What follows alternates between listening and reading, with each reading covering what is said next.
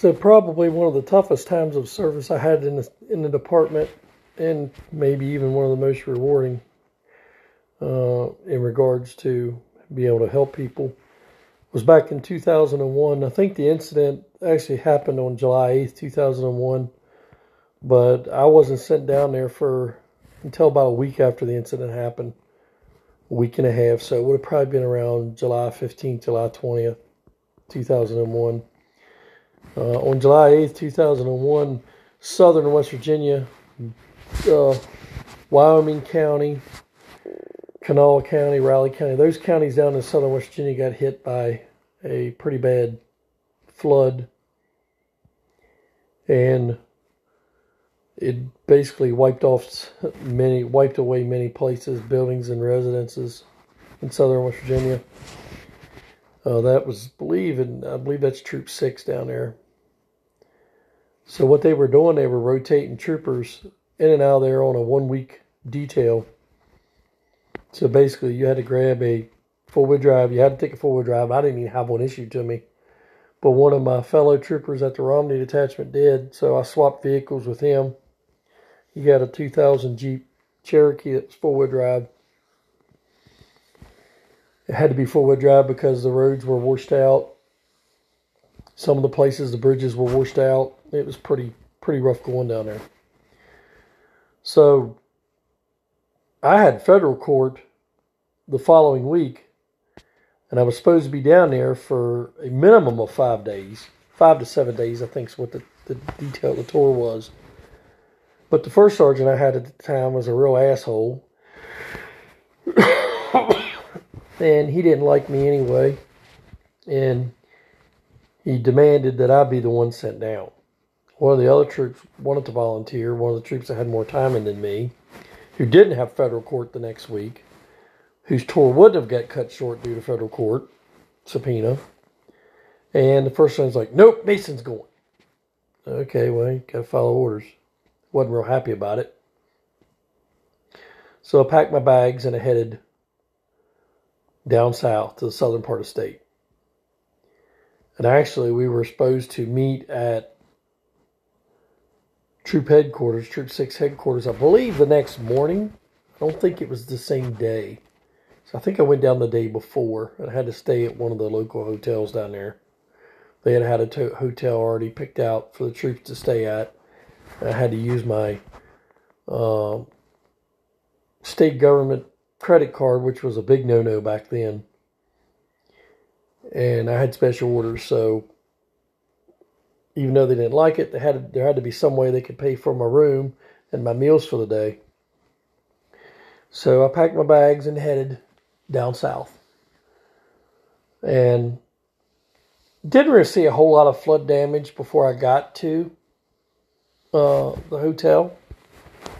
And the next morning, uh, I'm pretty sure it was the next morning, I had to report over to Troop 6 headquarters for a briefing and to get information as to where it would be assigned for the detail. Because there were several little towns and cities down there that had been affected by the flooding, and they were parceling us out um, because we didn't have a lot of troopers anyway. I think our strength was around 670, 680 back then, even though we were legislatively approved for 700. So I get up next day early and I head over to Troop 6 headquarters, which was there in Beckley in Raleigh County. And I think there was probably somewhere around 75 to 100 troops uh, that had just shipped in and they were in attendance for this meeting. And a Troop 2 captain came in. I don't remember what his name was at the time, but it's been too many years ago. It's been 21 years ago. But the Troop 6 captain came in and briefed us and said we'd be assigned uh, to different locations and a different task. And we were all told to report to the first sergeant, who was the on scene incident commander in the little town called Mullins, which I'd never even heard of Mullins before this flood, before getting detailed down there. So as ordered, we all reported over to the uh, to Mullins to the command post there in Mullins, and basically they briefed us and then they divided us up to uh, sergeants or whatever to go take care of details. But basically, I was stuck with a troop that was uh, from Doddridge County, and he and I were partnering up to go do traffic control in the town of Mullins, control traffic going in and out of Mullins. And as we left the command post, we started passing some of the troops that was coming off the night shift because this was early in the morning. They were running 24 hour shift, 12 hour shifts, 24 hours a day, around the clock. And I think this went on for probably about a month. And we encountered some of the troops coming off post. And man, it just looked like they had their ass handed to them. They were filthy, dirty. Uh, some of them had been out patrolling on four wheelers, had been going up hollers and little crooks and nannies in the counties, looking for survivors, looking for bodies. Um, and basically, they had told us a couple of them that talked to us on the way down there, details had told us that the worst places that they had been were Pineville, the little town of Pineville, or city, and little city of Oceana. I think Pineville was the worst. Of course, we were in Mullins, and they told us Mullins wasn't no cakewalk either. It was pretty bad. So they sent me and this other troop that they paired me up with. This I was just a trooper. This other guy was a, believe he was a senior trooper. I don't think he was a trooper first class. He could have been, but they sent us to the east side of town, and I think the road was Route 54, but or Route 16. But I can't remember the road designation name or number too much. But I know it was on the east side of Mullins, and it was off a main route and there was an entrance. Well, there was a road into the city there from that feeder road, and that's where they they were running tractor eighteen wheelers in and out of town. The eighteen wheeler would go downtown. It would park. There was front end loaders that it was an open bed eighteen wheeler or an open top, not open bed. Had three sides on it, like almost like something you'd haul like grain or something or coal in. Um, and it was an 18 wheeler semi truck. And they would pull those big trucks down on the streets, park them right in the middle of the street because there was nowhere else to park them. There was so much debris and all. And then there was front end loaders going down, just scooping this crap up off the streets with people's belongings in it, people's mementos, trash, you name it. It had everything in it. And it was all going right into those big trucks. And then they were hauling it out I'm assuming to a temporary landfill somewhere because I don't think they had a landfill in Wyoming County back then. I think they had one in a neighboring county, but they were taking it out to a temporary landfill and dumping it and coming back. So there would be anywhere from, in one 12 hour shift, uh, I'm guessing probably 24, 20 to 20 some, 24 some tractor and trailers going in out there. Uh, they were running nonstop. One would get loaded. As soon as it would get loaded, it would go out. Uh, another one would come in in its place. It would load it. As soon as it would get loaded, it would go out. Another one would come in its place. And it just went on like that around the clock. We ended up getting the lucky shift. We got the day shift, which I believe was from 6A to 6P. I think that's how they were running their shifts. Or 0600 to 1800. And we were told to stand uh, at the intersection of the main road coming down the east side of Mullins, and to, uh, to only let in first responder vehicles, tractor and trailers that were hauling stuff, hauling debris out and coming back in to get loaded, and people that had a valid reason to be there, which would normally at that point be first responders because all the businesses downtown were closed down. The way that city was broke up back then, most of the businesses were downtown and their residences were up on a second level of the town, which was up on a hill behind the town. There was another road to get up there, but they had had problems with looters and rubberneckers And people were coming over from Kentucky and Virginia just to see the damage.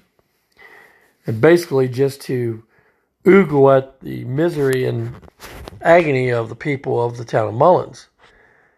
And they were looting like crazy. Troops were arresting people for looting in three in the morning. You know, these jackasses were coming over from Kentucky, Virginia, you name it, wherever. And they'd ride down the street and see an old, they'd see a 12 pack of beer sitting on the sidewalk and they'd steal it. Well, that beer wasn't any good anyway because it'd been in floodwaters. It was contaminated. Even though it was sealed, I wouldn't want to drink it because there was raw sewage in that floodwaters. And the troops were basically ordered to prevent looting if possible. We were ordered not to make any arrests unless they absolutely had to. So if someone committed a theft or a crime in our presence, we kind of had to. But if it was a, a, traffic violation that wasn't a serious one, you know, run a stop sign or something like that, we were basically encouraged to warn the people verbally, but not take any other enforcement action if need be, unless actually needed to. But we were also told to check credentials of anybody wanting to get into the town. And if they did not have a valid reason to be there, to turn them around and tell them to leave. So there were a select few that, like the post office, I think was I think the only thing left open in the town, the entire town. The bank was shut down, funeral home, all that stuff was shut down. Grocery store, but the post office was open. I think it was on a little higher end of the town, and it got flooded, but not to where it was completely shut down. It was initially, but when I got down there a week or so later, it opened, just opened up. So of course the postal, the mailman, the postal inspector, and all those people we let in. It's pretty easy to identify them, but a lot of other people we turned around. And I know that we were out there at the intersection and there was kind of two intersections. One one road coming in out of off the 54 or 16, whatever it was, into the east side of the Mullins. And then once you got in there, they had to cross some tracks, and then there was some side roads there that we had to stop traffic if there was any traffic in town. Like say, most of what's in town was all first responders at that point. But there was some other traffic. They had let some of the council members in and they were driving around looking at damage and there was other politicians driving around. So there might have been some cars you had to stop to let those big trucks in and out of town. They took the right away from everybody because we were trying to get it cleaned up as quick as possible. So I was standing out on 25 or out on 25, out on at the edge of 54 or 16, whatever it was, right at the edge of the, the street that connected it and the troop that was my partner was standing in at those railroad tracks at one of those other streets because we were letting trucks in and out. And a van pulled up. Guy never said who he was. We stopped. I stopped him, and I said, "Sir, you know, the town shut down. They're doing cleanup. We're trying to get it cleaned up and, and habitable, livable for well, if you want to say livable." where people can come back into the town. I said most streets are blocked by debris. There's a few open, and we're we're not letting any vehicles in unless somebody has a valid reason to be here. Well, I didn't know who the guy was, and the guy got a little argumentative with me, and the other troop walked up and basically told him the same thing I told him, and basically told him since he didn't give us any valid reason to be there to turn around and basically pound sand and get the hell out of there.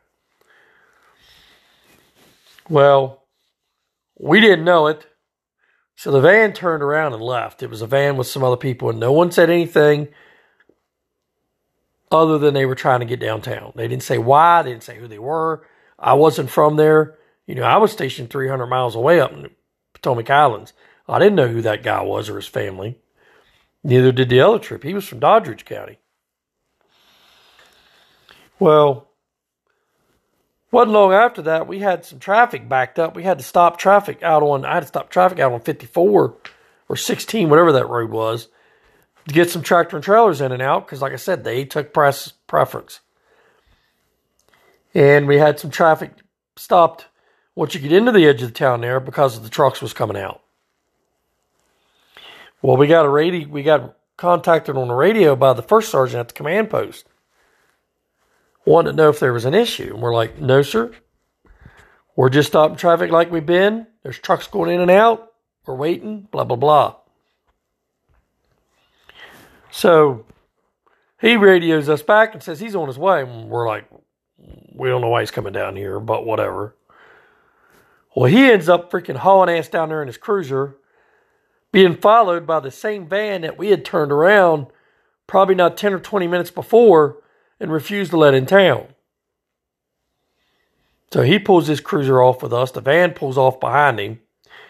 People stay in the van. First sergeant gets out, comes stomping down there.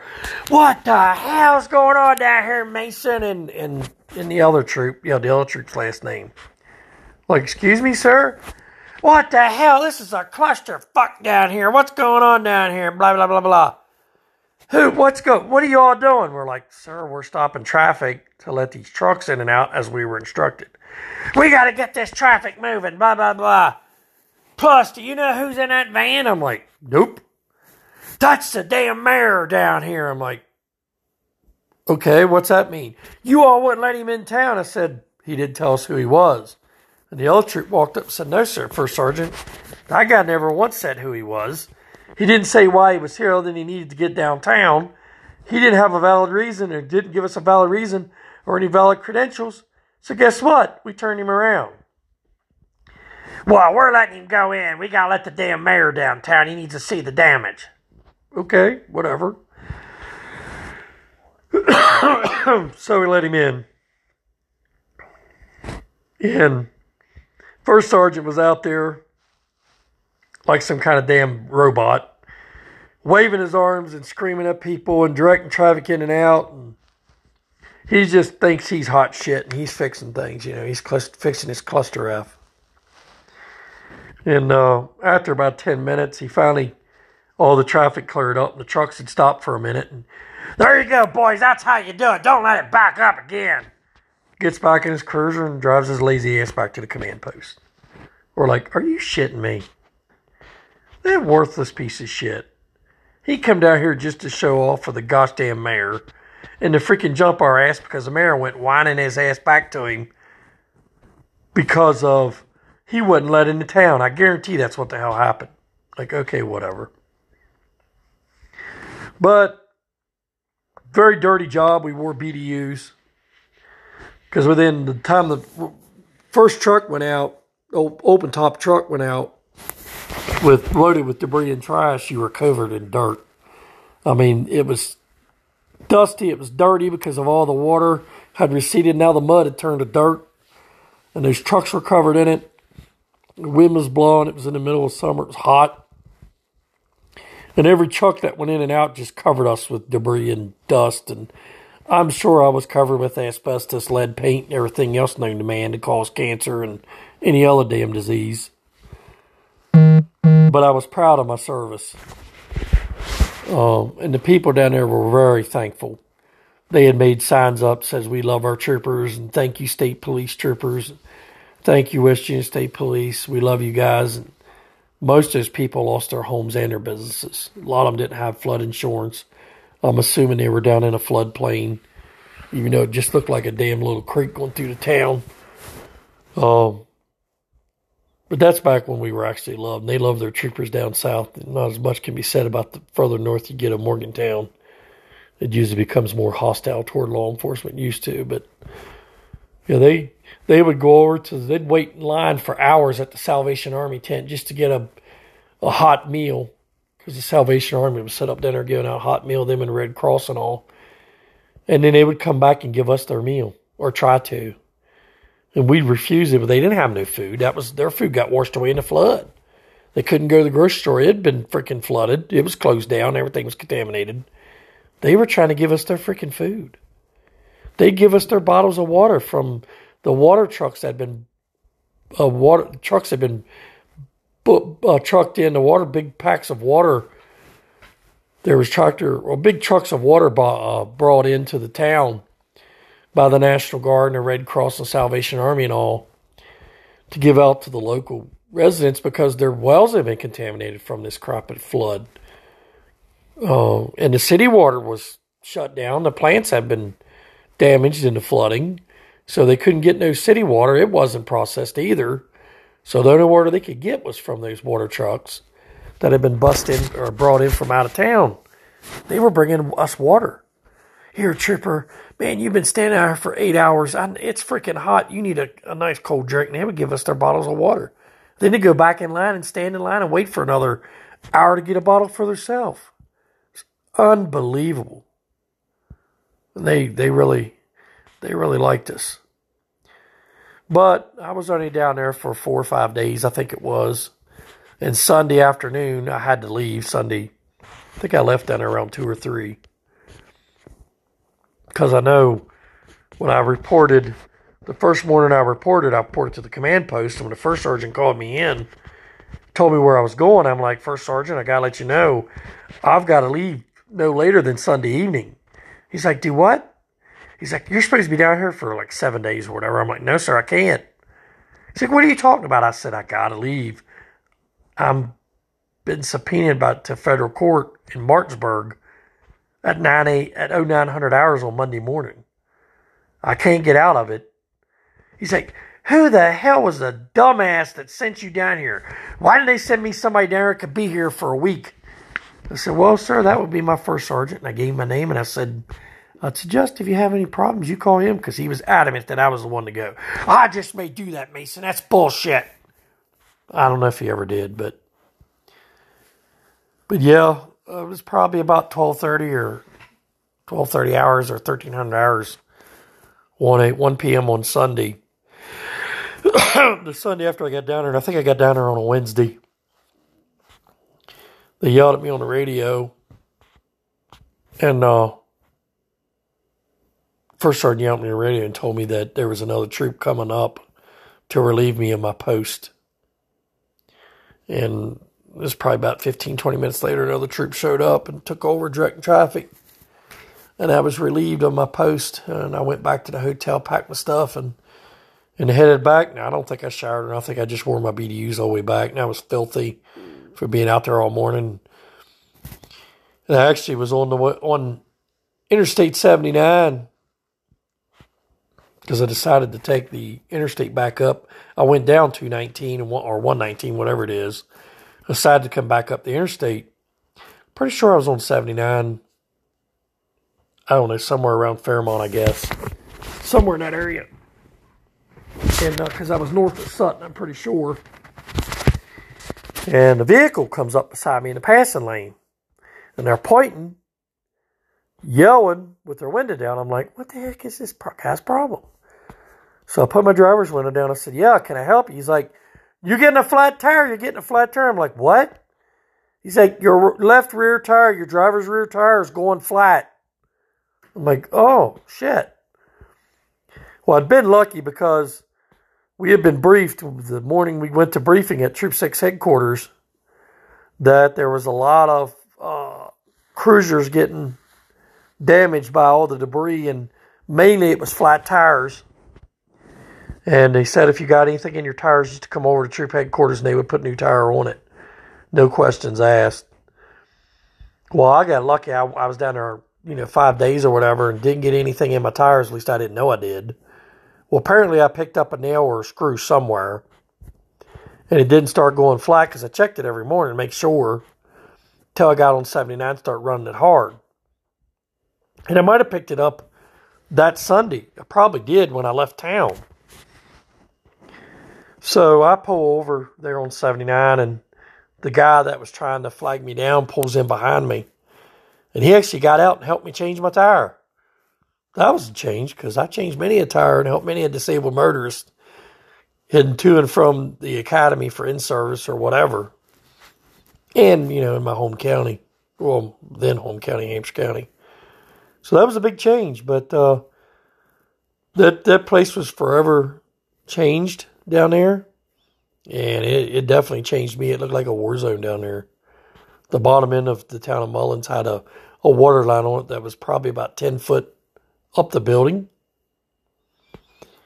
And from what I understand, that there was 10 to 12 foot of water in that town within 45 minutes. It started raining at 9 a.m. on Sunday morning, and by 9:45, the locals told us they were either on their roof, in a boat, swimming, or dead because there was the water was too deep. It was that bad.